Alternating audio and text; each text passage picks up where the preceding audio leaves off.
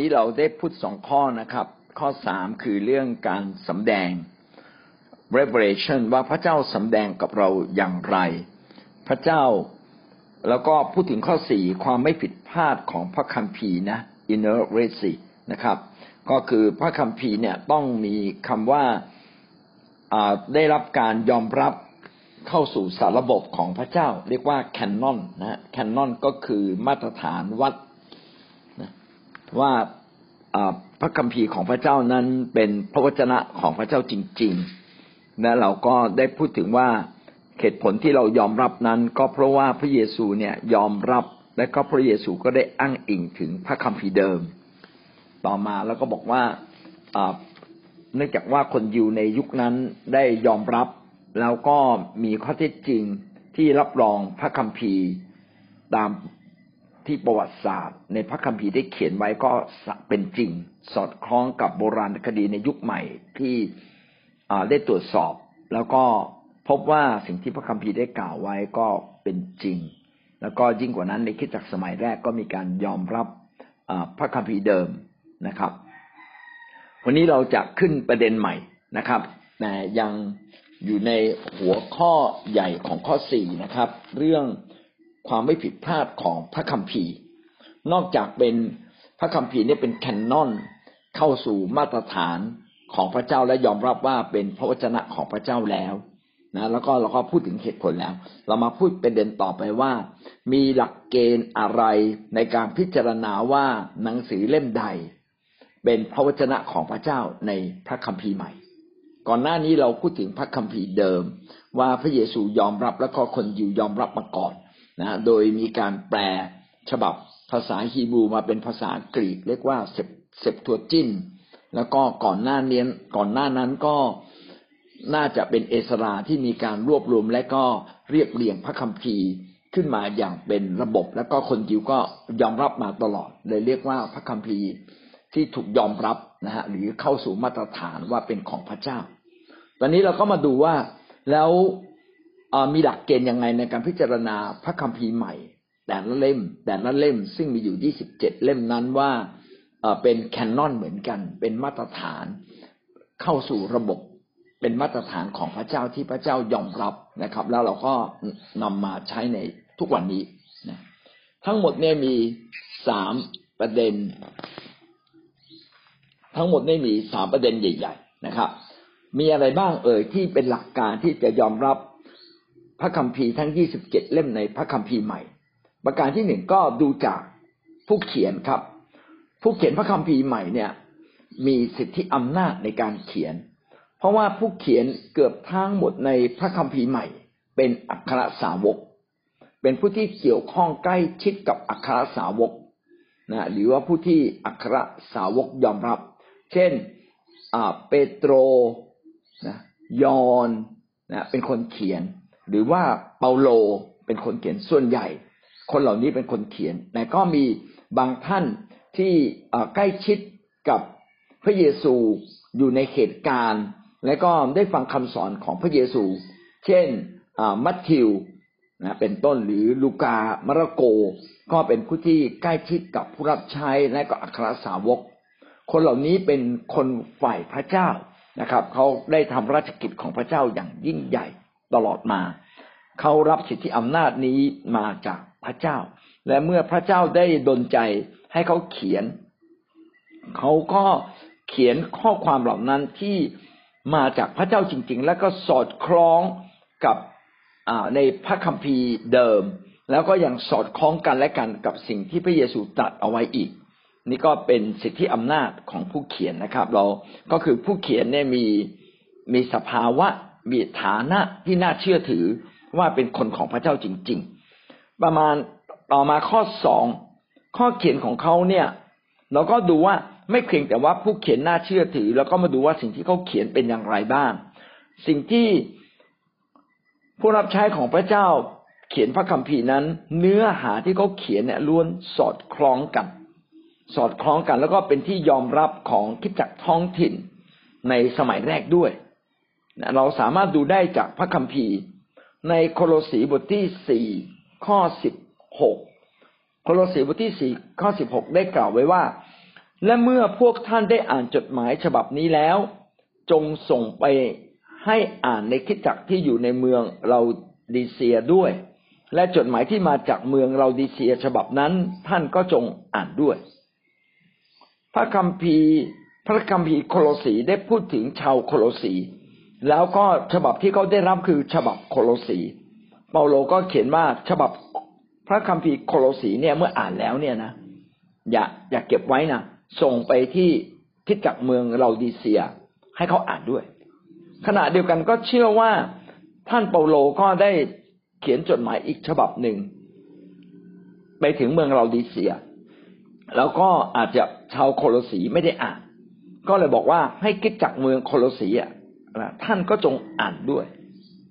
การที่คริสตจักรสมัยนั้นหลายหลายคริสตจักรยอมรับพระคัมภีร์ของพระเจ้า แสดงว่าพระคัมภีร์ฉบับที่เขาอ่านเป็นฉบับที่น่าเชื่อถือ ต่อมาในหนึ่งเทสโลนิกาบทที่สองข้อที่สิบสามหนึ่งเทสโลนิกาบทที่สองข้อสิบสามก็ได้พูดถึงชาวเทสโลนิกาว่าเวลาเขารับพระวจนะเนี่ย เขาไม่ได้รับตามคำของมนุษย์ของเปาโล แต่เป็นการรับพระวจนะของพระเจ้า เสมือนกับว่ารับรับจากพระเจ้าเลยทีเดียวนะครับ ท่านเปาโลได้เขียนไว้ว่า เราขอพระคุณพระเจ้าเสมอ เพราะว่าเมื่อท่านทั้งหลายได้รับพระวจนะของพระเจ้า ซึ่งท่านได้ยินจากเรา ท่านไม่ได้รับไว้อย่างเป็นคำของมนุษย์ แต่ได้รับไว้ตามความเป็นจริง ที่อาจารย์เปาโลเนี่ยไปประกาศข่าวประเสริฐของพระเจ้า และชาวเทสโลนิกาได้ต้อนรับคำของอาจารย์เปาโลเหตุที่เขาต้อนรับเนี่ย ไม่ใช่เพราะว่าเป็นคำของมนุษย์ ไม่ใช่คำที่แค่มนุษย์อย่างเปาโลพูด แต่เขาได้เก็บรับความจริงในถ้อยคำที่อาจารย์เปาโลได้พูดออกมานะเขาจึงเขียนว่าแต่ได้รับไว้ตามความเป็นจริง คือเป็นพระวจนะของพระเจ้า ซึ่งกำลังทำงานอยู่ในท่านทั้งหลายที่เชื่อ ข้อความตรงนี้มีจุดที่น่าสนใจมาก ก็คือบอกว่า พระวจนะซึ่งทำงานอยู่ภายในท่านทั้งหลาย เมื่อเราเชื่อพระวจนะของพระเจ้า พระวจนะของพระเจ้าจะทำงานในใจเราคำของพระเจ้าจะเข้าไปเปลี่ยนความรู้สึกนึกคิดของเรา แต่ถ้าเป็นคำพูดธรรมดา มันอาจจะแค่สะกิดใจ แต่ถ้าเป็นถ้อยคำของพระเจ้าเนี่ย มันจะลงลึกถึงจิตวิญญาณ ลึกๆในใจเราทำให้เราเกิดการเปลี่ยนแปลงอันที่สำคัญคือทำให้เกิดการตัดสินใจ เชื่อพระเยซูคริสต์ว่าเป็นพระเจ้า ผู้มาไถ่บาปเรานะพอเราถูกสัมผัสแบบนั้น เราก็สัมผัสพระเจ้าเลย แล้วก็ชีวิตเราก็เปลี่ยนไปจริง ๆ เพราะว่าพระเจ้าเข้ามาอยู่ในเรา เราก็ ถูกสอนสร้างจนเติบโตขึ้น ดังนั้นการรับคำของพระเจ้ารับแบบมาจากพระเจ้า จึงทำให้มีผลต่อชีวิตเราอย่างมาก แต่ถ้าเรารับแม้เป็นคำของพระเจ้าแต่รับแบบเชิงมนุษย์ เช่นเราอ่านพระคัมภีร์ เราก็ไม่ได้คิดว่านี่คือถ้อยคำอันยิ่งใหญ่หรือมีผลอย่างมากต่อชีวิตของเรา ถ้าเราไม่ได้รับแบบนั้นเวลาเราอ่านก็จะรู้สึกเฉยเฉย หลายคนเวลาอ่านพระคัมภีร์ง่วงง่วงถ้อยคำเหล่านั้นก็รู้สึกเฉยเฉยแต่พอพรุ่งนี้เช้ามาตั้งใจมาอ่านอีกทีหนึ่งเอ๊ะไม่ทำไมเมื่อคืน อ่านแล้วมันไม่ค่อยแทงทะลุใจเลย เช้านี้อ่านแล้วมันแทงทะลุใจอ๋อเมื่อคืนรับพระวจนะของพระเจ้าเนี่ยนะแบบแค่เป็นคำของมนุษย์ หรือเป็นคำทั่วๆไป แต่ตอนตอนเช้าเนี่ยมีความตั้งใจมาก นะครับ แล้วก็ร่างกายจิตใจก็พร้อมที่จะรับ พอพร้อมที่จะรับก็รับพระคำของพระเจ้า แล้วถูกแทงทะลุเข้ามาในใจนะอย่างที่เราใช้คำว่าคำเรมาเป็นคำที่มันกระแทกเข้ามาในใจแล้วทำให้เราเกิดการเปลี่ยนแปลง สิ่งนี้กำลังบอกเราว่าถ้าเป็นถ้อยคำของพระเจ้าแล้วเรารับด้วยความเชื่อ จะมีผลต่อชีวิตของเรา จึงไม่ใช่ตัวหนังสือธรรมดานะครับ แต่เป็นตัวหนังสือที่มาจากพระเจ้าสื่อถึงความจริง อันลึกล้ำแล้วก็มีอิทธิฤทธิ์ของพระเจ้าที่มีผลต่อเรา ถ้าเราอ่านพระคัมภีร์ใหม่ เรารู้สึกเฉยๆแสดงว่าเราอาจจะรับถ้อยคำของพระเจ้า เพียงแค่เป็นตัวหนังสือ แต่เมื่อเรารับถ้อยคำของพระเจ้า แบบที่รู้สึกว่ามาจากพระเจ้าจริง ๆ โอ้เกิดความแปลกปรับใจขึ้นมา ขณะเดียวกันถ้าเราอ่านหนังสือทั่วๆไป อ่านหนังสือทั่วๆไปเทียบกับการอ่านพระคัมภีร์เราอาจจะอ่านหนังสือทั่วๆไป อาจจะมีถ้อยคำบางคำทำให้รู้สึกดีมากเลยนะครับ แต่ถ้าไม่ใช่ถ้อยคำที่มาจากพระเจ้าก็มาเปลี่ยนชีวิตเราไม่ได้ อย่างลึกซึ้งจนกระทั่งเรามาถึงพระเจ้าได้ อันนี้ก็เป็นสิ่งที่ชี้ให้เราเห็นว่า การที่เราได้รับถ้อยคำของพระเจ้าในพระคัมภีร์อย่างคำที่มาจากพระเจ้านี่แหละทำให้เราปึกเกิดการเปลี่ยนแปลงชีวิตจริง ๆ และพระคัมภีร์ทุกเล่มที่จัดเอาไว้ในพระคัมภีร์ใหม่ 27 เล่ม อ่านแล้วก็เกิดความแปลกปรับใจแบบเนี้ยเขาจึงถือว่าพระคัมภีร์ของพระเจ้า 27 เล่มนี้เป็นของพระเจ้าจริง ๆ นะครับ มาจากพระเจ้า จึงถือว่าเป็นแคนนอนเข้ามาตรฐานสู่การเป็นพระวจนะของพระเจ้าที่แท้จริง เรามาดูประการที่สามเราผ่านไปสองประเด็นแล้วทำไมเราถึงถือว่าพระคัมภีร์ใหม่เนี่ยเป็นมาตรเข้าสู่มาตรฐานเป็นพระวจนะของพระเจ้า อันที่หนึ่งก็คือผู้เขียนน่าเชื่อถือนะครับ มีสิทธิอำนาจในการเป็นผู้เขียนเป็นคนของพระเจ้าจริง ๆ ต่อมาก็ดูเนื้อหาที่เขียนว่า เนื้อหาเป็นที่ยอมรับของคิดจักในสมัยนั้น แล้วก็สอดคล้องกันแล้วขณะเดียวกันสามารถดลจิตดลใจชีวิตของเรานะครับ ประการที่สามข้อเท็จจริงทางประวัติศาสตร์ สอดคล้องกับสิ่งที่พระคัมภีร์ใหม่ได้บันทึกไว้ ถ้าเราดูหลักฐานภายในพระคัมภีร์ใหม่ NT หรือพระคัมภีร์ใหม่นะครับ พี่น้องจะพบว่าในพระคัมภีร์ใหม่ได้พูดถึงหลักฐานหลายอย่าง และหลักฐานเหล่านั้นเนี่ยสามารถพิสูจน์ได้จริงนะไม่ใช่เป็นการเลื่อนลอย ขณะเดียวกันเนื้อหาที่พระคัมภีร์ใหม่ได้เขียนไว้เป็นเนื้อหาที่มาจากพระเจ้าจริง ๆ คือมีผลต่อชีวิตของเรา แล้วก็ไม่ขัดแย้งกันเลย กับหนังสือเล่มอื่น ๆ โดยเฉพาะอย่างยิ่งไม่ขัดแย้งกับพระคัมภีร์เดิม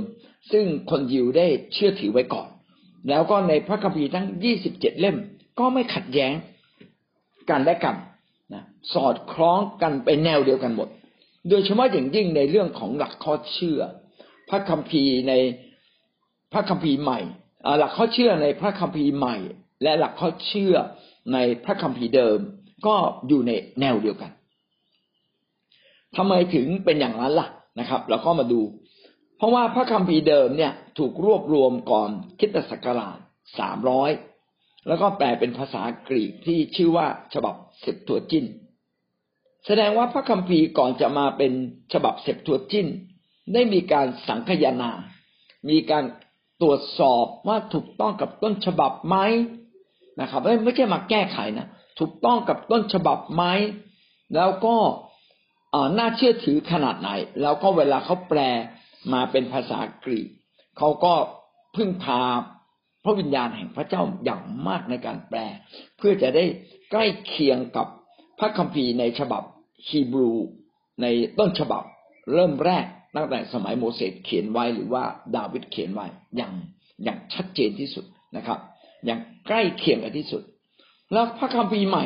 ก็สอดคล้องกับพระคัมภีร์เหล่านี้ด้วย ไม่ขัดแย้งกันเลย ต่อมา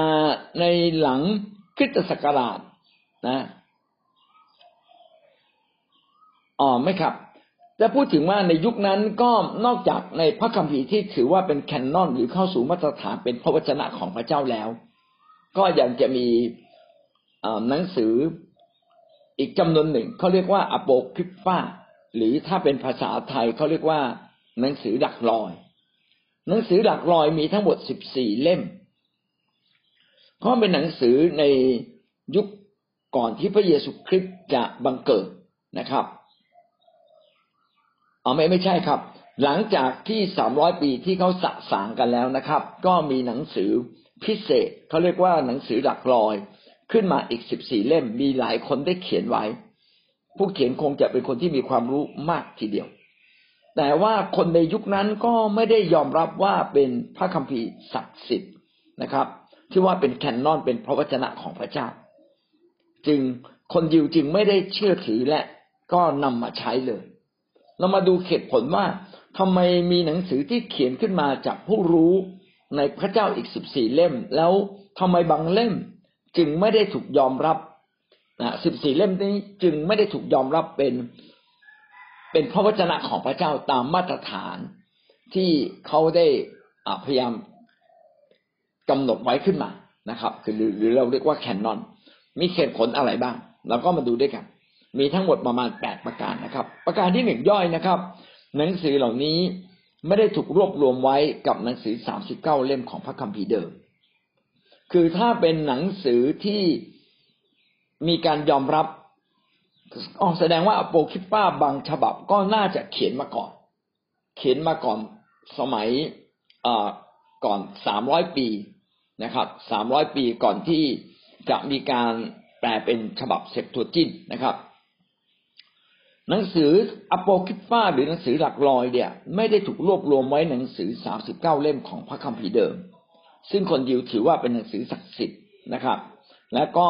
ไม่ได้ถูกยอมรับโดยเอสราที่เป็นการสะสางพระคัมภีร์เดิมนะครับ ประการที่สองคือผู้เขียนพระคัมภีร์ใหม่ ไม่เคย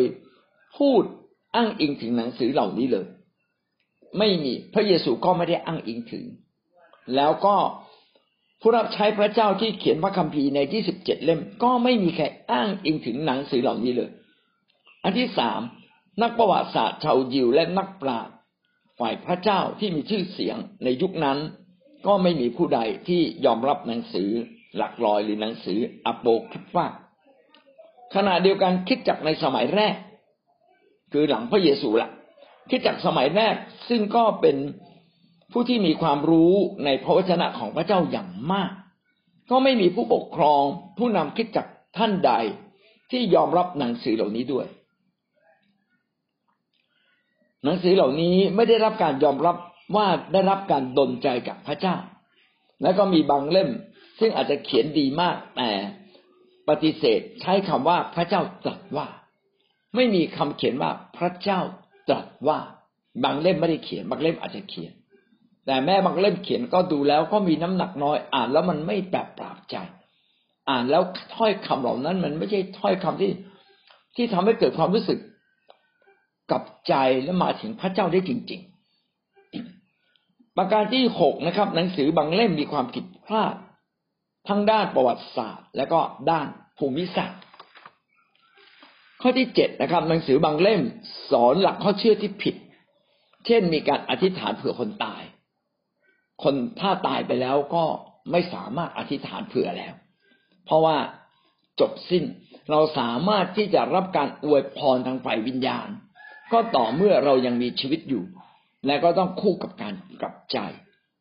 ดังนั้นคนที่ยังมีชีวิตอยู่ในโลกนี้ จึงมีคุณค่าอย่างยิ่งคือเขาสามารถ ที่จะมาหาพระเจ้าได้ เมื่อเราอธิษฐานเผื่อเขาหรือเมื่อเขาได้รับฟังข่าวประเสริฐของพระเจ้า และถ้าเขารับไว้ด้วยคำเชื่อเขาก็กลับใจมาถึงพระเจ้าได้ แต่ถ้าตายแล้ว จิตวิญญาณ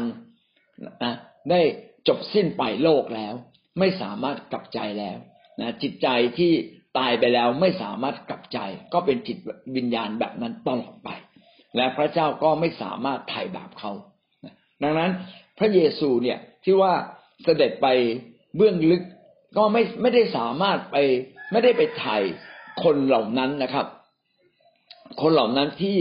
ที่ไม่ไม่ยอมรับพระเจ้า แล้วก็ไถ่คนเหล่านั้นให้กลับมาเชื่อพระเจ้าเป็นไปไม่ได้ละนะครับ การการอธิษฐานเพื่อคนตายก็เป็นการผิดหลักการในหลักการหลักข้อเชื่อต่างๆ ที่ได้เขียนไว้ตั้งแต่พระคัมภีร์เดิมจนถึงพระคัมภีร์ใหม่หนังสือหลักลอย นะถ้าเขียนแบบนี้ก็ก็เขาเป็นหลักลอยต่อไปไม่สามารถถูกยอมรับว่าเป็นถ้อยคำของพระเจ้า วิญญาณคนตายจะต้องผ่านไฟชำระ บางคาทอลิกก็ก็เชื่อแบบนี้ ว่าเมื่อเราตายไปแล้วนะก่อนไปสวรรค์ วิญญาณของเราเนี่ยจะต้องไปผ่านไฟชำระ จึงต้องมีการเหมือนเหมือนกับกวดน้ำส่งบุญกุศลไปให้นะครับ ซึ่งซึ่งไม่ได้แล้ว นะวิญญาณเมื่อตายไปแล้วก็ไม่มีอะไรเปลี่ยนแปลง และไม่มีอะไรสามารถที่จะไปแก้ไขอะไรได้เลยนะครับ เป็นอย่างไรก่อนตายก็เป็นอย่างนั้นหลังความตาย ดังนั้นวิญญาณคนตายเนี่ย จึงไม่ใช่ต้องไฟผ่านไฟชำระจึงจะไปหาพระเจ้า แล้วก็อีกประการหนึ่งคือ เมื่อเรามาเชื่อพระเยซู แม้ว่าเราอาจจะมีความบาปผิดติดตัวไปบ้าง แต่เนื่องจากว่า เราอธิษฐานกับใจทุกวันกับพระเจ้านะเรารับการชำระล้างทุกวันกับพระเจ้าเหมือน เราอาจจะสกปรกบ้าง แต่เราก็อาบน้ำทุกวันเนี่ยเราจึงเป็นคนที่อยู่ในสายตาว่าเป็นคนสะอาด พระเจ้าก็เช่นเดียวกันครับ เมื่อเราทั้งหลายมาเชื่อพระเยซูแล้วนะครับ ความผิดบาปต่างๆ ที่เราเคยทำทั้งสิ้นนะที่เราเคยคิด พระเจ้าก็ทรงโปรดยกโทษให้กับเรา เพียงแต่ว่าจะมีสง่าราศีมากน้อยเพียงใดบนฟ้าสวรรค์ก็ขึ้นอยู่กับชีวิตที่ผ่านมาของเราแต่ละคน เมื่อเราเป็นคริสเตียนและเราสิ้นชีวิตจากโลกนี้ พี่น้องเราไม่ต้องไปผ่านไฟชำระ ไม่ต้องมีการชำระอีกครั้งหนึ่งนะไม่ต้องมีพระวิญญาณชำระ หรือมีไฟชำระจากอะไรก็รู้ ไม่รู้นะ ที่ทำให้เราต้องบริสุทธิ์ขึ้นไม่ไม่ต้องไม่ต้องมี เพราะว่าเราทุกคนบริสุทธิ์ตั้งแต่เราเข้ามาอยู่ในพระเจ้า และเราก็ ใจตัวเราเองอยู่เสมอ นี่นี่คือหลักการที่ถูกต้องของพระเจ้า เมื่อเรามาเป็นคริสเตียนเมื่อเราตาย เราไม่ต้องมีการผ่านไฟชำระถ้าเรามีการผ่านไฟชำระ ก็แสดงว่าโลหิตพระเยซูคริสต์ถ่ายเราไม่หมดสิครับนะโลหิตพระเยซูคริสต์ถ่ายเราหมดสิ้นนะในทุกวันเวลาที่เราอยู่ในพระเจ้าแล้วคำว่าวิญญาณคนตายจะต้องผ่านไฟชำระก็ เป็นหลักข้อเชื่อที่เขียนไว้ในฉบับอโปคริฟาซึ่งเรื่องนี้ไม่ใช่ความจริง ดังนั้นหนังสือหลักลอยที่เขียนแบบนี้ คริสเตียนยุคคริสจักรสมัยแรกจึงไม่ยอมรับนะครับ ข้อที่แปดไม่มีเล่มใดในอโปคริฟาที่ได้รับการยอมรับว่าเป็นพระวจนะของพระเจ้าเลย ในสี่ศตวรรษแรก ในสิบสี่ศตวรรษแรกคือสี่ร้อยปีแรกเนี่ย ไม่มีคิดจักใดเลย ที่ยอมรับเรื่องนี้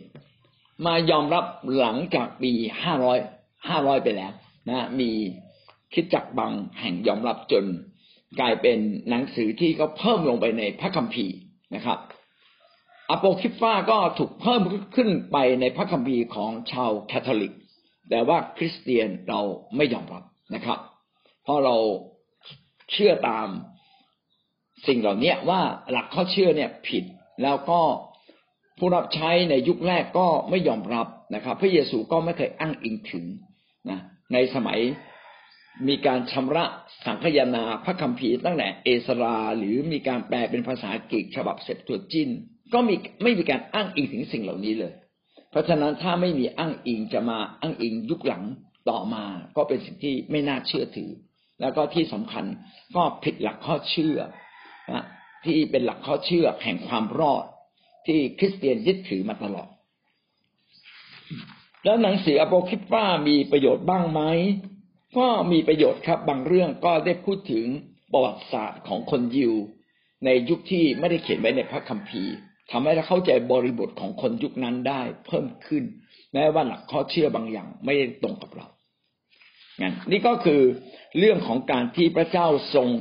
สำแดงอย่างไม่ผิดพลาดนะครับ เราพูดถึงความไม่ผิดพลาดของพระคัมภีร์ และการไม่ผิดพลาดตรงนี้นี่แหละ ที่เราเรียกว่าการยอมรับเป็นพระวจนะของพระเจ้าที่เราเรียกว่าแคนนอน พระคัมภีร์เนี่ยที่เป็นเช่นนี้ก็เพราะว่าพระเยซูเนี่ยยอมรับพระคัมภีร์เดิม แล้วก็มีการอ้างไว้ในพระวจนะที่เรา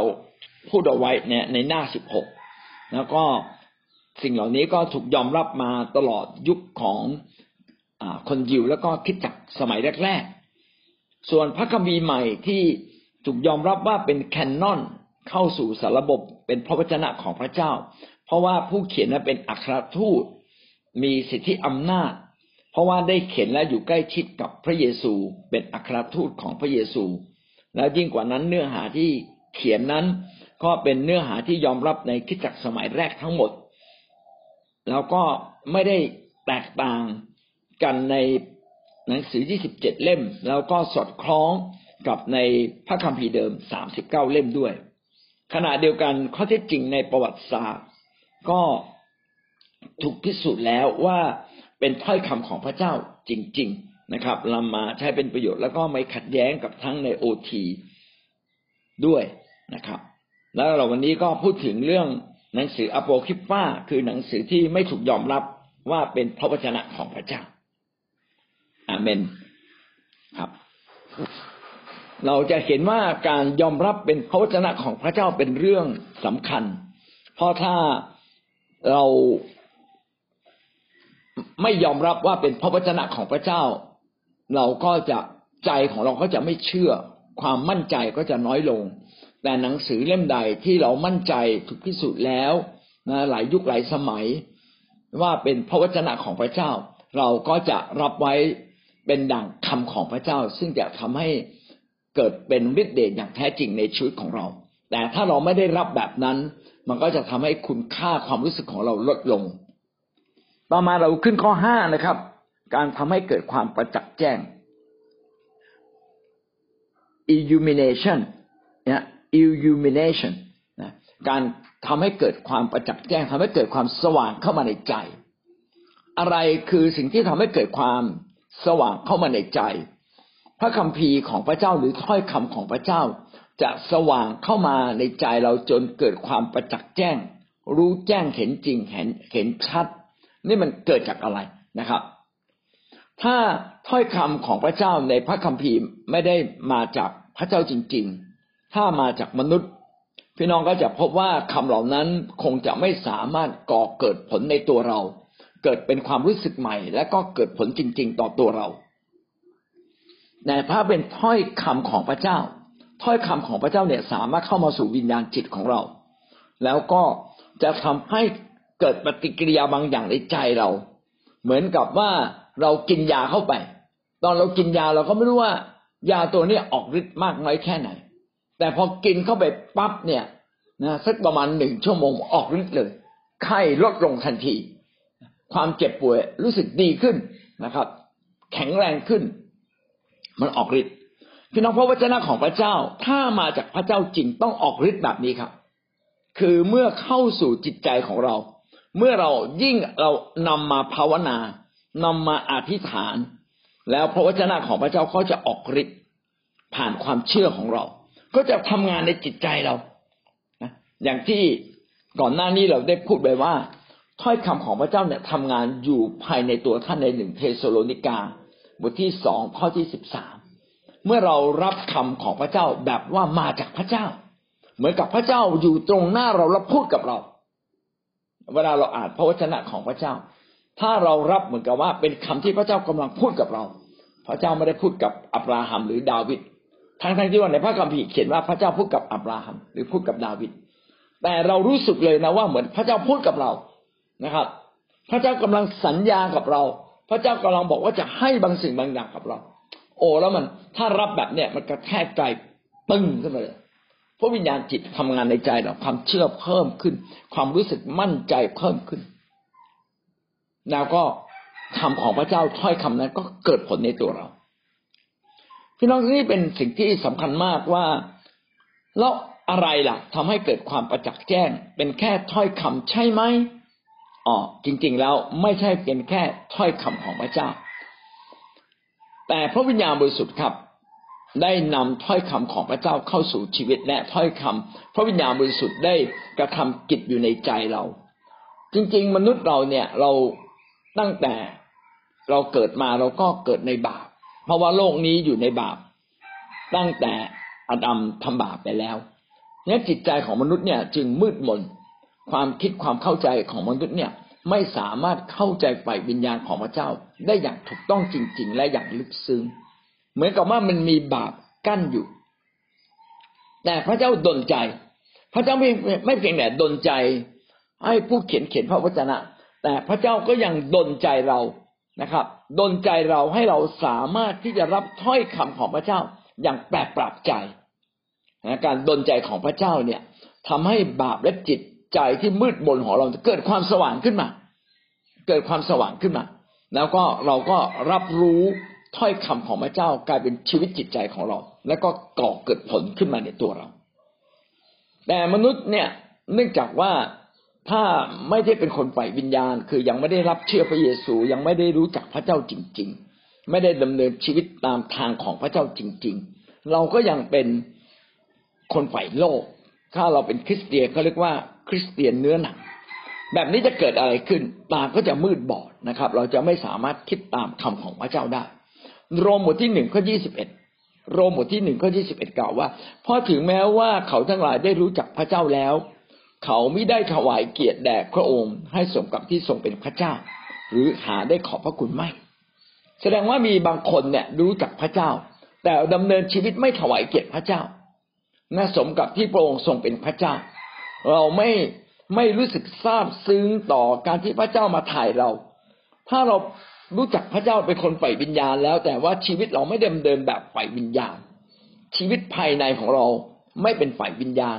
ชีวิตข้างนอกดูเหมือนมาโบสถ์เข้าแค่อ่านพระคัมภีร์ร้องเพลงพระเจ้านมัสการพระองค์ แต่ชีวิตภายในเนี่ยไม่สามารถสัมผัสพระเจ้าได้ ถ้าเราไม่สามารถสัมผัสพระเจ้าภายในแล้ว จะเป็นอย่างไร พระคัมภีร์เขียนดังนี้ครับ แต่เขากลับคิดในสิ่งที่ไม่เป็นสาระ และจิตใจโง่เขลาของเขาก็มืดมัวไป คนฝ่ายวิญญาณหรือคนรู้จักพระเจ้าถ้าไม่ดำเนินชีวิตฝ่ายวิญญาณไม่ดำเนินชีวิตกับพระเจ้าจริง ๆ มัวแต่ไปสารวนกับสิ่งที่ไร้สาระไร้คุณค่าทางโลก จริง ๆ เราอยู่ในโลก เราก็ต้องยุ่งกับมันอยู่แล้วถูกไหมครับ แต่มัวแต่ไปสารวนกับสิ่งเหล่านี้นะครับ จนเราละเลยในการเดินกับพระเจ้า อย่างตั้งใจจริง ๆ หรือมีมีพลังมากกว่าการเดินกับโลก เราต้องเดินกับพระเจ้าโดยพลังที่มากกว่าเดินกับโลกใจต้องจดจ่อในพระเจ้ามากกว่าจดจ่อในโลก ถ้าเป็นอย่างนี้ นะจิตใจเราก็จะไม่โง่เขลาแต่ถ้าเราไม่จดจ่อแบบนี้นะครับ มัวแต่ไปยุ่งกับสิ่งที่หาสาระ หาความเป็นนิรันดร์ไม่ได้ จิตใจก็โง่เขลานะครับ ขณะเดียวก็มืดมัว คือแม้ได้ยินก็หูทวนลมนะครับ แม้ได้ฟังก็รู้สึกว่าเหมือนกับไม่ได้ฟัง เข้าหูซ้ายนะทะลุออกไปข้างนอกเลยคือ ไม่รู้เรื่องไม่สามารถเก็บรับเอาไว้ เพราะว่าความบาป ของมนุษย์เราเนี่ย มันปิดกั้นตัวเราเอง เอเฟซัสบทที่สี่ข้อสิบแปดสี่ข้อสิบแปดได้กล่าวว่า โดยที่ความคิดของเขามืดมนไป และเขาอยู่ห่างจากชีวิตซึ่งมาจากพระเจ้า เพราะเขตความไม่รู้เท่าถึงการ ซึ่งอยู่ในตัวเขา อันเนื่องจากใจที่แข็งกระด้างของเขา ในเอเฟซัสบทที่สี่ก็พูดถึงคนประเภทหนึ่งคืออาจจะมาเชื่อพระเจ้าอาจจะเป็นคริสเตียน หรืออาจจะไม่เป็นคริสเตียนเลยก็ได้ ถ้ายิ่งไม่เป็นคริสเตียนใจเขาก็มืดมนไปหลายชั้นยิ่งกว่าคนเป็นคริสเตียนที่ดำเนินแบบคริสเตียนเนื้อหนังหรือเชื่อพระเจ้าแล้วเป็นพระเจ้า เชื่อพระเจ้าแบบแบบเนื้อหนังนะครับ คือชีวิตไม่เดินกับพระเจ้าจริง ๆ ความมืดมนของแต่ละคนก็ไม่เท่ากันนะบางคนเนี่ยไหลไปตามบาป ไหลไปกับมารซาตานเป็นทาสของมารละอันนี้มืดมนสนิทที่สุดเลย กลับมาหาพระเจ้าคงจะยากมาก ๆ เพราะไปเป็นทาสของบาป แต่ถ้ายังยุ่งกับบาปบ้าง บางทีก็กลับใจบ้าง บางทีก็มาหาพระเจ้าบ้าง อันนี้ก็ยังไม่ถึงกับมืดมนสลัวสลัวและสิ่งนี้เกิดจากอะไรครับ เกิดจากการที่ว่าชีวิตเขานั้นห่างไกลจากพระเจ้า การมาเชื่อพระเจ้าเป็นสิ่งดี แต่การดำเนินชีวิตกับพระเจ้าเนี่ยเป็นเรื่องสำคัญ ซึ่งผมใช้คำว่าชีวิตภายใน บางท่านอาจจะไม่ได้ใช้คำนี้ แต่ผมใช้คำนี้ว่าชีวิตในพระเจ้า ชีวิตกับพระเจ้า ในตัวเราอะ มีมากหรือน้อย ถ้าชีวิตในตัวเรากับพระเจ้าน้อย พี่น้องเราก็บางครั้งเราก็จะเป็นคนที่ไม่สามารถสัมผัสการทรงเรียกของพระเจ้าหรือการทรงตรัสของพระเจ้า แต่คนบางคนเนี่ยนะครับ เมื่ออยู่ใกล้กับพระเจ้าปั๊บได้รับของประทานพยากรณ์ได้ ได้ยินเสียงของพระเจ้านะครับ แล้วก็สามารถที่จะเผยพระวจนะได้ โอ้คนเหล่านี้ก็ยังอยู่ฝ่ายพระเจ้าอยู่นะครับ แต่ชีวิตอาจจะกลับไปกลับมากลับมากลับไปถูกไหมฮะเดี๋ยวอยู่ฝ่ายพระเจ้าบ้างนะครับ วัดครึ่งกรรมการครึ่งใช่ไหมอยู่ฝ่ายพระเจ้าครึ่งหนึ่งนะครับ อยู่ฝ่ายโลกครึ่งหนึ่งไปไปมามาอันนี้ก็เราก็ต้องกลับใจเพื่อพาตัวเราเนี่ยกลับมาถึงพระเจ้าพระคัมภีร์ตรงนี้ก็เขียนไว้ดีมากว่า เพราะเขตความไม่รู้เท่าถึงการซึ่งอยู่ในตัวเขา อันเกิดจากใจที่แข็งกระด้างของเขา เอาทีละไป วักก่อนนะครับวักแรกบอกว่า เพราะเขตความไม่รู้เท่าถึงการซึ่งอยู่ในตัวเขา คือเราไม่รู้ว่าจริงๆอะความบาปและความชั่วมันอยู่ในตัวเรา และถ้าเราไม่ขับไล่มันออกไป ไม่จัดการกับมันจริง ๆ เวลาเราอ่อนแอความบาปความชั่วเหล่านั้นก็เข้ามาครอบงำเรา ไม่รู้ถึงการซึ่งอยู่ในตัวเขา ก็คือการชั่วความชั่วความบาปที่มันอยู่ในตัวเรา แล้วก็ซาตานก็ใช้ ใช้สิ่งเหล่านี้แหละเป็นช่องเข้ามาในจิตใจเราทำให้เราเกิดความอ่อนแอยิ่งขึ้น นี่คือเหตุผลหนึ่งแหละเหตุผลต่อมาก็คือใจที่แข็งกระด้างใจที่แข็งกระด้างเพราะว่าบาปมันหนาไป บาปครอบงำมาก จนตาใจฝ่ายวิญญาณเนี่ยไม่มี จนแข็งกระด้างเลยก็คือ แม้มีคนมาพูดเรื่องพระเจ้าก็ไม่ยอมกลับใจ แม้มีคนมาเตือนก็ไม่พอใจนะครับ ใจแข็งกระด้าง พี่น้องใจแข็งกระด้างสามารถเกิดขึ้นได้เสมอ ถ้าหากว่าเราเป็นคนที่ไม่ตอบสนองพระเจ้าอย่างจริงจริงจังๆ ถ้าเราเป็นคนหนึ่งที่ได้ยินคำของพระเจ้าแล้วเราไม่ตอบสนองนะครับ ใครเรียกเราให้ทำดีแล้วเราไม่อยากทำนะครับ เรียกเราให้เรามีโอกาสที่จะเติบโต แล้วเราไม่อยากเติบโตนะแล้วเราก็อคติ ความอคติเนี่ยทำให้ใจเนี่ยแข็งกระด้างก็คือไม่ยอมรับสิ่งต่างๆที่ เรากำลังถูกถูกแนะนำถูกตักเตือน คือส่องสว่างเข้ามาแต่แต่เราปิดตาเรานะความสว่างนี่มาถึงเราแล้ว แต่เราปิดตาเรา อันนี้ก็เรียกว่าใจแข็งกระด้างนะไม่ใช่ไม่มีใครมาพูด คนยิวพวกปาริสีมีผลประโยชน์นะครับ ใจแข็งกระด้างไม่ยอมรับในสิ่งที่พระเจ้าได้ทรงสร้างทรงบอกเขาพระเยซูมาบอกนะครับ แต่ว่าคนเหล่านั้นนะไม่ยอมเชื่อฟัง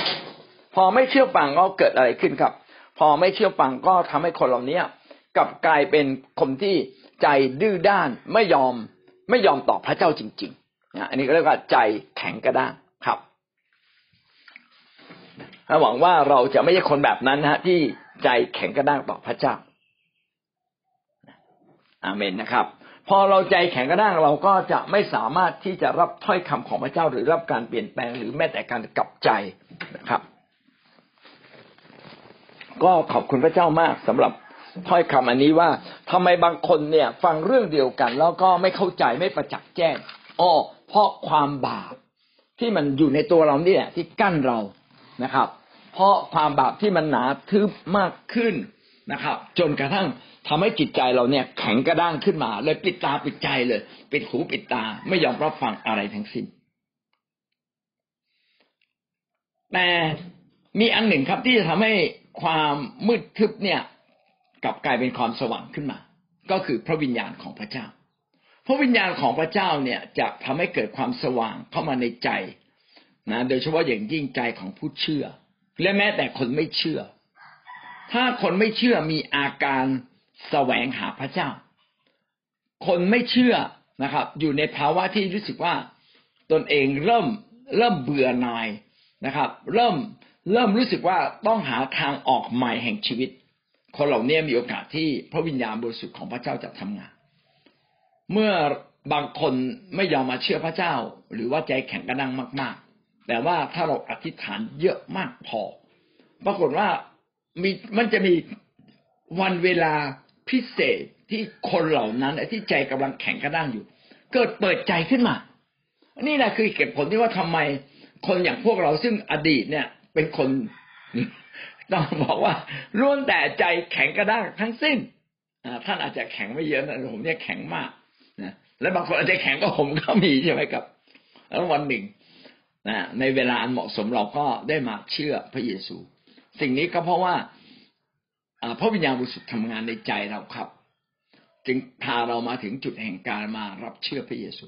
ดังนั้นพระวิญญาณบริสุทธิ์เนี่ยเป็นผู้สำคัญที่สุดนะครับ เป็นบุคคลสำคัญที่สุด ที่ทำให้ใจของเราเนี่ยเกิดความประจักษ์แจ้งขึ้นมาในทางของพระเจ้า พระคัมภีร์ได้พูดถึงเรื่องนี้นะครับ เอเฟซัสบทที่หนึ่งข้อสิบแปด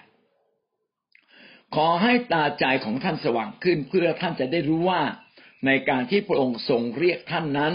พระองค์ได้ประทานความหวังอะไรแก่ท่าน และรู้ว่ามรดกของพระองค์สำหรับธรรมิกชนมีสง่าราศีอันอุดมบริบูรณ์เพียงไร ตาใจเราจะสว่างขึ้นเมื่อพระวิญญาณบริสุทธิ์ทำงานในชีวิตของเรา และเรายอม บางบางครั้งพระวิญญาณทำงานในใจเราแต่เราไม่ยอมก็มีนะแต่ในบางภาวะที่เราเริ่มรู้สึกว่าอยากจะกลับใจ เรารู้สึกว่าเราเหนื่อยต่อบาปแล้ว เราอยากจะสู้กับบาปขึ้นมานะครับ ในเวลานั้นนะครับ เป็นเวลาที่ดี ขณะเดียวกันถ้าเราเข้ามาอยู่ในบรรยากาศของพระวิญญาณบริสุทธิ์ที่กำลังปกคลุม เช่นเราเข้ามายัง ที่ประชุมที่มีการอธิษฐานเยอะๆแม้ว่าใจข้างในเนี่ยยังไม่สว่าง แต่พอเข้ามาอยู่ในบรรยากาศนั้นนะใจมันเกิดความรู้สึกไม่สามารถต้านทานต่อฤทธิ์เดชของพระเจ้าในเวลานั้น แล้วก็ใจก็ถูกกระทำกิจ เกิดความแปรปรับใจขึ้นมาแทงทะลุเข้ามาในจิตใจข้างในนะรู้สึกว่าอยากจะเริ่มต้นชีวิตใหม่ นะผ่านถ้อยคำที่กำลังเทศนาอยู่หรือว่าคำอธิษฐานอะไรก็ตาม ที่มันเป็นฤทธิ์เดชที่อิงกับพระวจนะของพระเจ้า ก็ทำให้ใจเนี่ยเปลี่ยนขึ้นมา พี่น้องนี่คือการกระทำงานทุกวันของพระวิญญาณบริสุทธิ์นะเป็นการชำระเราทุกวันไอ้คาว่าชำระให้บริสุทธิ์นะจึงเป็นคำที่ไม่ได้เกิดขึ้นแบบนานๆทีนะแต่ว่ามันเป็นเป็น เป็นวยากรณ์ที่ว่ามันทำสิ่งนี้กำลังทำงานตลอดเวลา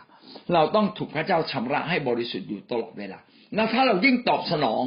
ต่อความรู้สึกอันนี้ของพระเจ้าที่กระทำในกิจในในใจเรา เราก็ยิ่งเติบโต แต่บางครั้งพระพระวิญญาณบริสุทธิ์ทำงานในใจแล้วเราสู้เนี่ยต่อต้านก็มีนะเรายังรู้สึกยังใจยังแข็งอยู่นะมีการต่อสู้ต่อสู้ แต่แน่นอนถ้าพระวิญญาณบริสุทธิ์ดลใจมากขึ้น นะวันหนึ่งใจที่แข็งกระด้างก็อ่อนลงจนกระทั่งเรายอมรับ นี่เป็นสิ่งสำคัญว่า คริสเตียนจึงต้องแสดงความรักและทำความดีต่อผู้คน แล้วก็ทำให้คนคนนั้นเนี่ย พร้อมกลายเป็นภาชนะพร้อมที่จะให้พระวิญญาณบริสุทธิ์ทำงานในจิตใจของเขา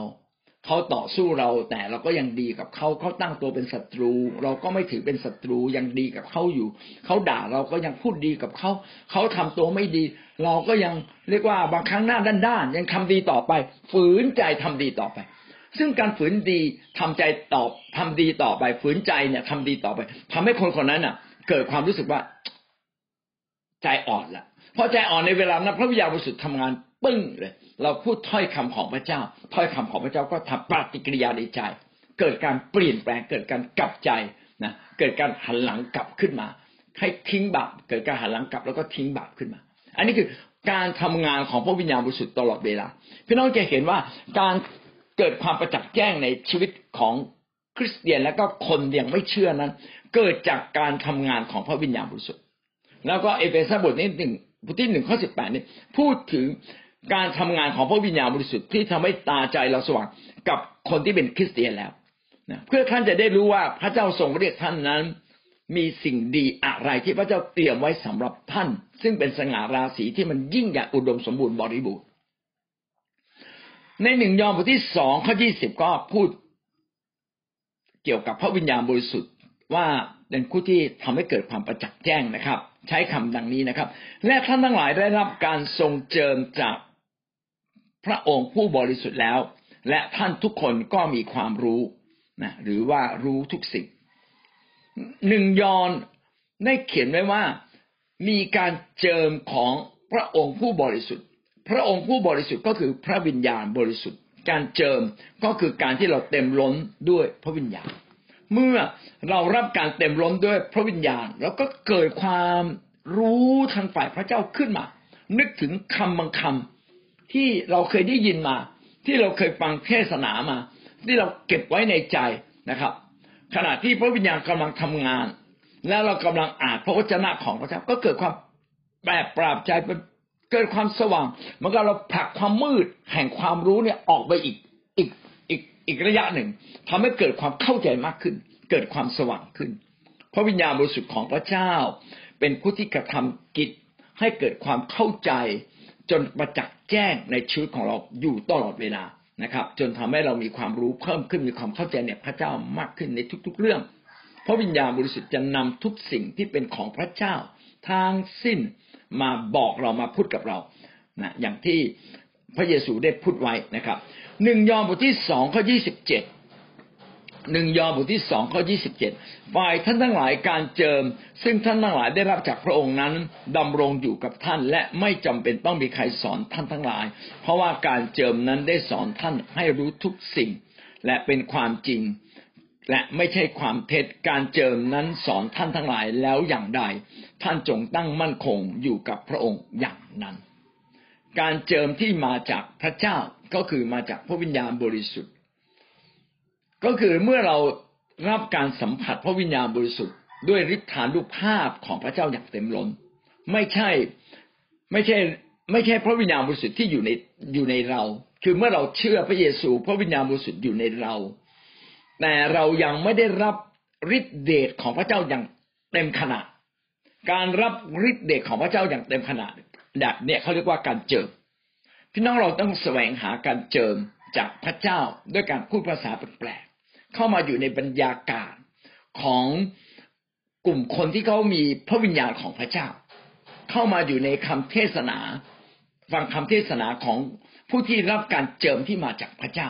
และเขาจะเทศนาหรือพูดอย่างลึกซึ้งและทำให้เราสัมผัสด้วย ระวิญญาณบริสุทธิ์ก็จะปกคลุม ใครอยู่ในอาณาเขตที่ที่พระวิญญาณบริสุทธิ์ปกคลุมเขาก็ได้รับการเจิมตามไปด้วยนะครับนั่นการเจิมเนี่ยดำรงอยู่ในอยู่กับท่าน ก็ไม่จำเป็นต้องมีใครมาสอนบางสิ่งบางอย่างกับเรา ตรงนี้ไม่ได้หมายความว่าเราหยิ่งยากโสที่จะไม่ต้องฟังคำสอนอีกเลย เพราะว่าถ้าเรามีความรู้อันจำกัด และคนอื่นที่รู้มากกว่าเรามาบอกเรา และบอกโดยพระวิญญาณของพระเจ้าด้วย ด้วยการเจิมนั้น โอเป็นสิ่งที่เราต้องฟัง เพราะจะทำให้เราสามารถเกิดความเข้าใจและเกิดความประจักษ์แจ้งในชีวิตเรามากขึ้น แต่พระคัมภีร์ตรงนี้เนี่ยอธิบายสิ่งที่สำคัญมากว่า ถ้าเรามีการเจิมเนี่ยเราจะรู้จริงตามสภาพของพระเจ้าที่อยากบอกเรา เกิดความรู้สึกอย่างรุนแรง เกิดความเข้าใจอย่างรุนแรง พี่น้องเราจึงต้องแสวงหาความการเจิมอยู่เสมอนะครับ การที่เราทั้งหลายเนี่ยอยู่ในกลุ่มอธิษฐานที่เต็มล้นด้วยพระวิญญาณบริสุทธิ์ ก็ทำให้เราทุกคนเนี่ยถูกเจิมตามไปด้วย และก็ความรู้จากการที่เขาได้พูดออกมา หรือเขาคำของพระเจ้าที่เขาอธิษฐานออกมา เกิดความแปรปรับใจ การเจิมสอนท่านทั้งหลายอย่างใด ท่านก็จงตั้งมั่นคงอยู่กับพระองค์อย่างนั้น เมื่อพระวิญญาณบริสุทธิ์ได้ สัมผัสใจเราและสอนเราอะไรก็ตาม ก็ขอให้เราดำเนินตามคำของพระเจ้าอย่างนั้นต่อไป เพราะเป็นคำแห่งความจริง เป็นคำที่นำเราไปสู่ชีวิต อีกข้อหนึ่งนะครับ มีหลายประเด็น มีหลายหลายข้อย่อยด้วยกัน ตรงนี้ก็ดีมากนะครับ ได้บอกเราอย่างไรบ้างหนึ่งโครินธ์บทที่สองข้อหกถึงข้อสิบหกได้พูดถึงเรื่องของปัญญาฝ่ายพระเจ้านะครับ เรากล่าวถึงปัญญาในหมู่คนที่เป็นผู้ใหญ่แล้วก็จริง แต่ไม่ใช่เรื่องปัญญาของยุคนี้ หรือเรื่องปัญญาของอำนาจครอบครองในยุคนี้ ซึ่งจะเสื่อมสูญไปหนึ่งโครินโตบทที่สองนะได้พูดถึงปัญญา ปัญญาคือความรอบรู้รู้จริงรู้ลึกนะครับ รู้จนเอามาใช้งานได้นะรู้จนนำมาปฏิบัติได้ได้อย่างดี ปัญญานี้ที่ อาจารย์เปาโลรับการดลใจจากพระเจ้าพูดมา บอกว่าปัญญาอันนี้ไม่ใช่ปัญญาแบบโลกนะครับ ไม่ใช่ปัญญาของยุคนี้ก็คือไม่ใช่ความรู้ความลึกซึ้งของคนในยุคนี้ หรือเป็นความรู้ความลึกซึ้งของผู้ปกครองของผู้มีอำนาจปกครองนะปัญญาของอำนาจปกครองในยุคนี้ ผู้มีอำนาจปกครองในยุคนั้นก็พวกกษัตริย์เฮโรด พวก ฟาริสีธรรมจารย์ ซึ่งเขามีสภาของคนยิวที่สามารถควบคุมคนยิวได้เขาบอกว่าปัญญาของคนเหล่านี้คือคนเหล่านี้เขาก็มีสติปัญญาของเขานะครับ ถ้าไม่มีสติปัญญาคงจะมาปกครองโลกลำบาก แล้วก็สติปัญญาของคนในยุคนั้น ก็เป็นสติปัญญาแบบทางโลกคือไม่ใช่ทางฝ่ายวิญญาณ ปัญญาที่ไม่ใช่ฝ่ายวิญญาณของพระเจ้าวันหนึ่งก็อาจจะเสื่อมสูญไป แต่ปัญญาฝ่ายพระเจ้าไม่มีคำว่าเสื่อมสูญนะครับ ข้อเจ็ดจึงกล่าวว่าอันนี้สำคัญมากนะครับ แต่กล่าวถึงเรื่องปัญญาของพระเจ้า ซึ่งเป็นข้อล้ำลึกคือปัญญาซึ่งทรงซ่อนไว้นั้น และซึ่งพระเจ้าได้ทรงกำหนดไว้ก่อนปฐมกาลเพื่อให้เราถือศักดิ์ศรีของเราถ้อยค ตรงนี้เป็นสิ่งที่สำคัญมากว่า ที่อาจารย์เปาโลพูดถึงปัญญา นั้นไม่ใช่ปัญญาของคนที่เป็นผู้หลักผู้ใหญ่ในยุคนั้นนะครับ หรือแม้แต่ยุคนี้เองที่เข้าใจและเชื่อถือ เพราะเป็นปัญญาฝ่ายวิญญาณ ปัญญาฝ่ายวิญญาณมันจึงเป็นข้อล้ำลึกที่เราไม่สามารถเข้าใจได้โดยวิธีการแบบโลก ต้องเป็นคนฝ่ายวิญญาณจึงจะเข้าใจ ปัญญาของพระเจ้านั้นล้ำลึกอย่างไรครับ เพราะว่าพระคัมภีร์นี้เขียนไว้ว่า เป็นปัญญาที่พระเจ้าซ่อนไว้ พระเจ้าได้วางแผนไว้บางอย่างระวางแผนอะไรอ่าเราดูต่อไป ซึ่งพระเจ้าได้ทรงกำหนดไว้ก่อนปฐมกาลเพื่อให้เราถือศักดิ์ศรีเพื่อให้เราถือศักดิ์ศรีของเรา พระเจ้าได้ทรงซ่อนไว้และกำหนดไว้ก่อนปฐมกาลและเพื่อเราจะได้ศักดิ์ศรีแบบของพระเจ้านะครับ คือเรื่องอะไรอะ มีเรื่องเดียวครับ แผนการแห่งความรอดครับ แผนการแห่งการไถ่มนุษย์ให้กลับมา เป็นเพื่อนของพระองค์ ให้เรากลับมาอยู่กับพระองค์นิรันดร์การในฟ้าสวรรค์นี่คือแผนการแห่งการไถ่แผนการแห่งความรอด ซึ่งแผนการแห่งความรอดมาสมบูรณ์ โดยโลหิตของพระเยซูคริสต์ที่ตายแทนความบาปผิดของเรา และเป็นแผนการที่พระเจ้าปิดซ่อนไว้ สำหรับคนทั้งโลกและรวมทั้งซาตาน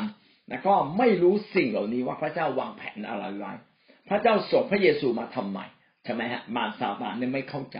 เพราะเป็นแผนการล้ำลึกนี่คือปัญญาอันล้ำลึกของพระเจ้าที่กระทำมาตลอดโดยพระองค์เองนะตั้งแต่ยุคอาดัมเอวาจนถึงยุคพระเยซูเลยทีเดียวนะเป็นความล้ำลึกที่พระเจ้ากระทำมาตลอดเพื่ออะไรเพื่อพาคน ทั้งโลกนี้กลับมามีศักดิ์ศรี เพราะว่าศักดิ์ศรีของมนุษย์นั้นหมดไปเมื่อเราเกิดในบาปโตในบาปและเราก็ทำบาปอีกพาเรากลับมามีศักดิ์ศรีในพระองค์ ข้อเจ็ดนี้จึงเป็นทั้งคำพยากรณ์นะเป็นข้อพระคำที่ลึกล้ำและกำลังบอกเราว่าสิ่งเหล่านี้เกิดขึ้นปัญญาของพระเจ้าเกิดขึ้น เพราะว่าพระเจ้ากระทำอยู่ตลอดเวลาเป็นผู้ที่ขับเคลื่อนเป็นผู้หลักในการขับเคลื่อน พระวิญญาณผ่านเลยผ่านผ่านพระวิญญาณบริสุทธิ์ ผ่านพระวิญญาณบริสุทธิ์เป็นคนขับเคลื่อนอยู่ตลอดเวลานะครับ ไม่มีอำนาจครอบครองใด ๆ ในยุคนี้ได้รู้จักปัญญานั้น เพราะว่าถ้ารู้แล้วจะไม่ได้เอาองค์พระผู้เป็นเจ้า แห่งพระสิริตรึงไว้ที่กังเขน คือไม่มีผู้มีอำนาจในยุคนั้น ใครก็ตามที่เข้าใจ แผนการอันล้ำลึกซึ่งเป็นความล้ำลึกเป็นปัญญาของพระเจ้า ว่าพระเยซูมาเพื่อจะมาไถ่บาปมนุษย์ ถ้ารู้คงไม่กระทำการโหดร้ายต่อพระเยซูที่กังเขนข้อเก้าดังที่มีเขียนไว้ในพระคัมภีร์ว่าสิ่งที่ตาไม่เห็นหูไม่ได้ยิน และสิ่งที่มนุษย์คิดไม่ถึง คือสิ่งที่พระเจ้าได้ทรงจัดเตรียมไว้สำหรับคนที่รักพระองค์สิ่งที่ตามองไม่เห็นก็คือไม่เคยเห็น สิ่งที่เราไม่เคยเห็น ไม่เคยได้ยิน สิ่งที่มนุษย์เองก็คิดไม่ถึงนะครับ ก็คือเรื่องอะไรครับนะก็คือเรื่องพระเยซูคริสต์ครับ ว่าพระองค์จะมาตายที่กังเขนเพื่อไถ่บาปแล้ว เราซึ่งเป็นคนซึ่งเป็นคนบาป และพระองค์ก็จะฟื้นคืนชีพขึ้นมาในวันที่สามแต่ว่านี่คือแผนการของพระเจ้าที่พระเจ้าจัดเตรียมไว้ และคนที่รักพระเจ้าจะได้รับ จริงๆ พระเจ้าจัดเตรียมไว้สำหรับคนทุกๆคน ทุกคนเลยไม่ยกเว้น แต่คนที่จะได้รับและไม่ทิ้งพระเจ้าไปคือคนที่รักพระเจ้าครับพี่น้องก็จะเห็นว่ามีคนจำนวนมากมาเชื่อพระเยซูแต่เชื่อครึ่งครึ่งกลางๆสุดท้ายก็ทิ้งพระเจ้าไป เพราะว่าเขาไม่ได้รักและไม่ได้มั่นใจ ไม่ได้เข้าใจต่อแผนการแห่งความรอดของพระเจ้าว่าเป็นสิ่งที่สำคัญมากและเป็นสิ่งที่ดีที่สุด ข้อสิบกล่าวว่าพระเจ้าได้ทรงสำแดงสิ่งเหล่านั้น แก่เราทางพระวิญญาณอ่านในดินยันแล้วนะครับ ว่าการที่พระเจ้าเนี่ยกระทำสิ่งเหล่านี้ ให้แผนการของพระเจ้าสำเร็จให้พระเยซูคริสต์มาบังเกิดในโลกพระเจ้าแม้จะพยายามพูดกับเราแต่สิ่งที่สำคัญมากคือ พระเจ้าส่งพระผู้ช่วยที่ยิ่งใหญ่คือพระวิญญาณบริสุทธิ์ มากระทำกิจของพระองค์ในแผ่นดินโลกนี้ตลอดเวลา และก็ยังสำแดง เอาพระวิญญาณพระวิญญาณบริสุทธิ์ยังช่วยเราให้เรามีความเข้าใจในแผนการและถ้อยคำของพระเจ้าในทุกๆสิ่ง ข้อสิบนี้สำคัญมากนะพระเจ้าได้ทรงสำแดงสิ่งเหล่านั้นแก่เราทางพระวิญญาณ พระเจ้าสัมผัสใจเราผ่านพระวิญญาณทำให้ใจข้างในเกิดความประจักษ์ขึ้นมา พระเจ้าพระวิญญาณบริสุทธิ์ดลใจให้ใจของเรานั้นสัมผัสเป็นความสว่างแห่งความเข้าใจ มาในสิ่งที่พระเจ้าปรารถนาจะพูดกับเรา หรือในสิ่งที่พระเจ้าเตรียมไว้ พระวิญญาณทรงอย่างรู้ทุกสิ่งแม้เป็นความล้ำลึกของพระเจ้า และพระวิญญาณของพระเจ้าเนี่ยก็คือพระเจ้านั่นเองแหละนะความล้ำลึกของพระเจ้า แล้วใครจะไปรู้ความล้ำลึกในใจของพระองค์ แม้แต่ใจเพื่อนเรายังไม่รู้เลย ก็มีแต่วิญญาณจิต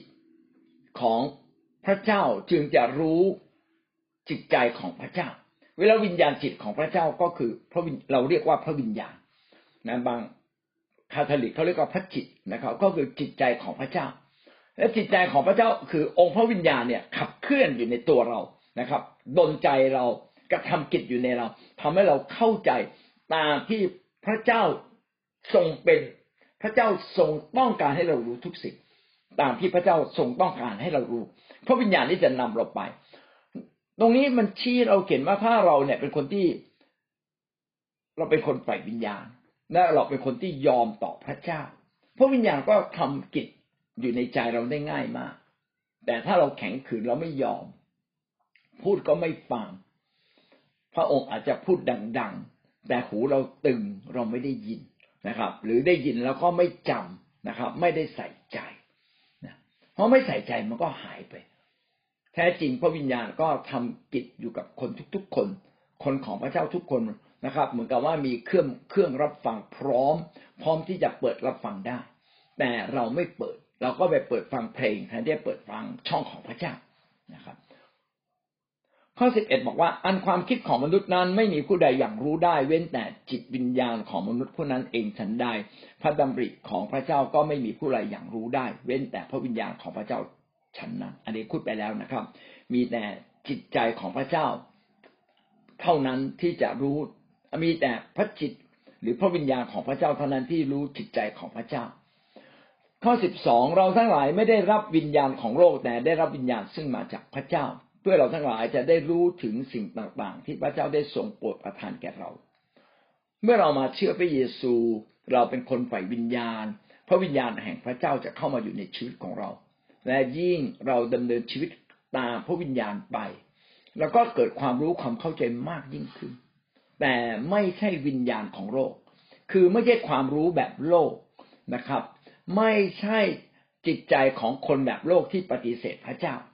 ถ้าเรามีวิญญาณแบบโลกที่ปฏิเสธพระเจ้าไม่เดินกับพระเจ้า หรือบางคนเชื่อพระเจ้า แต่ว่าจิตใจไม่ได้อยู่ในพระเจ้า มัวแต่ไปอยู่ในโลกฝักไฟอยู่ในโลก จริง ๆ โลกสำคัญนะครับ ถ้าเราไม่ได้หาเลี้ยงชีพในโลกนี้เราก็อยู่ไม่ได้ แต่พี่น้องเราก็ต้องใช้หลักการของพระเจ้าว่า จิตวิญญาณนั้นสำคัญมากกว่าสิ่งที่อยู่ในโลกนี้ เมื่อเราพึ่งพระเจ้าโลกนี้ก็มาสนับสนุนเรา เพราะว่าพระเจ้าจะนำทุกสิ่งในโลกมาสนับสนุนเราในการเดินกับพระเจ้า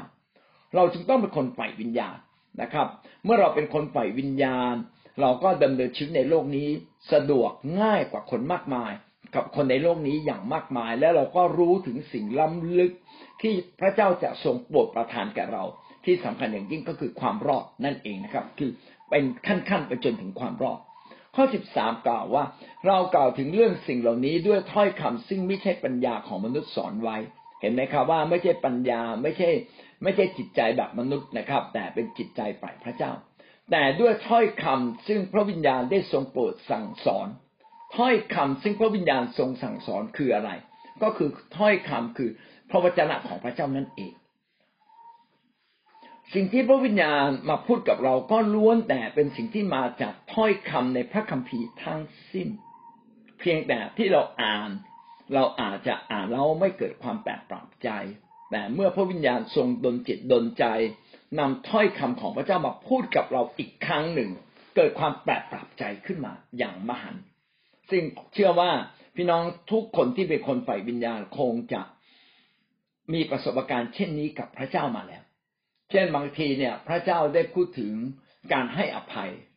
เราก็บอกอเขาให้อภัยแล้วก็ไม่โกรธแล้ว ไม่ได้โกรธ แต่ไม่อยากมองหน้าเท่านั้นเอง ไม่ได้โกรธนะครับแต่ก็รู้สึกไม่ดีกับเขา นะแล้ววันหนึ่ง พระวิญญาณก็อาจจะแตะใจเราว่า เนี่ย เราเก็บความบาปไว้ทำไมนะสมมติว่าความบาปนี่มีร้อยกิโลนะเราทิ้งไปแล้วเก้าสิบยังเก็บอีกสิบเลย และอีกสิบเนี่ยถ้าที่เราไม่ทิ้งมันจะงอกขึ้นมาเป็นเก้าสิบได้ต่อไป แล้วพระวิญญาณก็มาดนใจเราว่าอ๋อนะอภัยเขาเหมือนอย่างที่พระคริสต์อภัยเรา โอ้ย ซึ้งขึ้นมาทันทีเลย ใช่ใช่พ ระคริสต์เนี่ยไม่ได้ถือสาความผิดของเราอีกเลย ดังนั้นวิธีการให้อภัยก็คือ ไม่ถือสาความผิดของเขาอีกเลย สิ่งนี้ทำให้เราถูกปลดปล่อยจากเรื่องในอดีตทั้งสิ้น อาจจะมีเรื่องในอดีตที่ฝังรากลึกอยู่ในชีวิตของเรา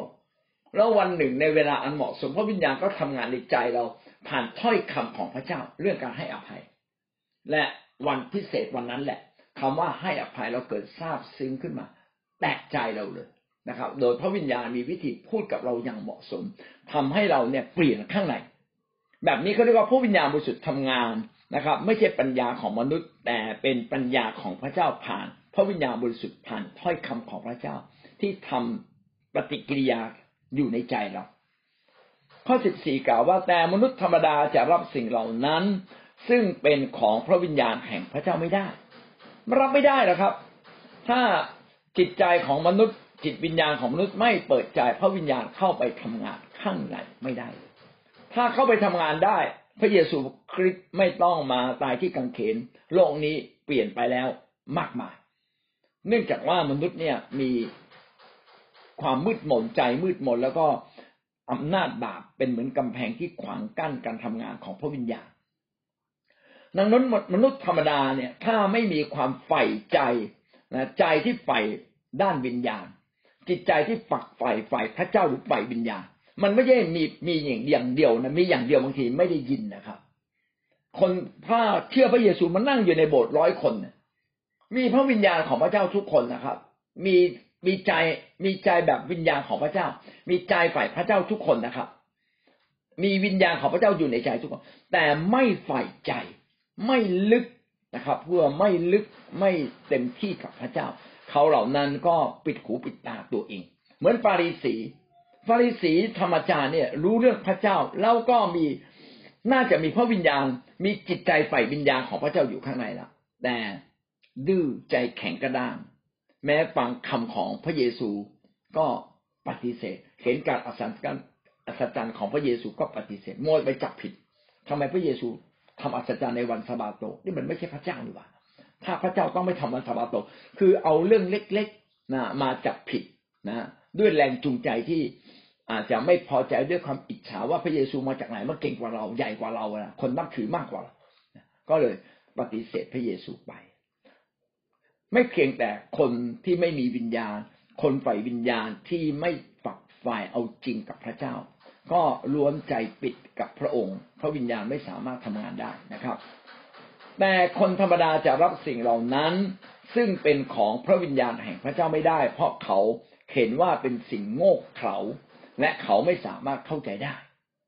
ถ้าเราไม่ใช่เป็นคนฝ่ายวิญญาณ แล้วเราฟังสิ่งที่เป็นฝ่ายวิญญาณ เราใจเราจะปฏิเสธนะครับ เราจะมองว่าไม่เท่าไหร่ อาจารย์คนนี้สอนไม่เท่าไหร่ ผู้นำ พี่เลี้ยงสอนไม่เท่าไหร่เรารู้มากกว่าเขาอีก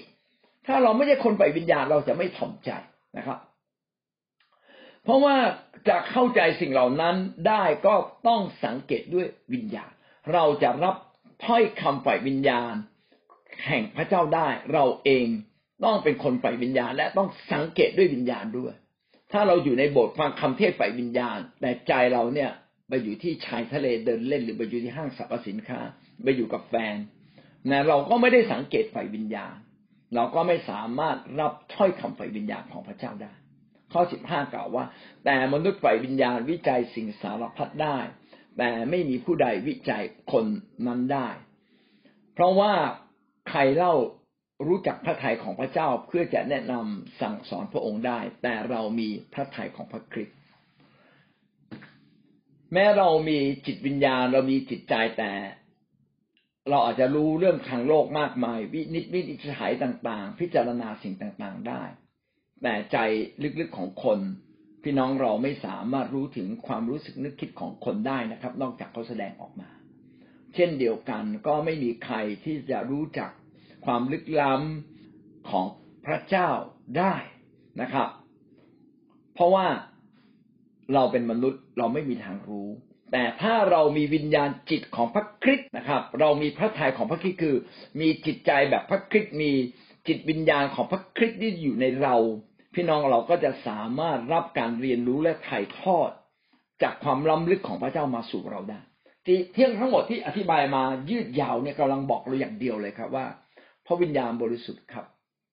เป็นผู้ที่ทำหน้าที่กระทำอยู่ในใจเรา พระวิญญาณบริสุทธิ์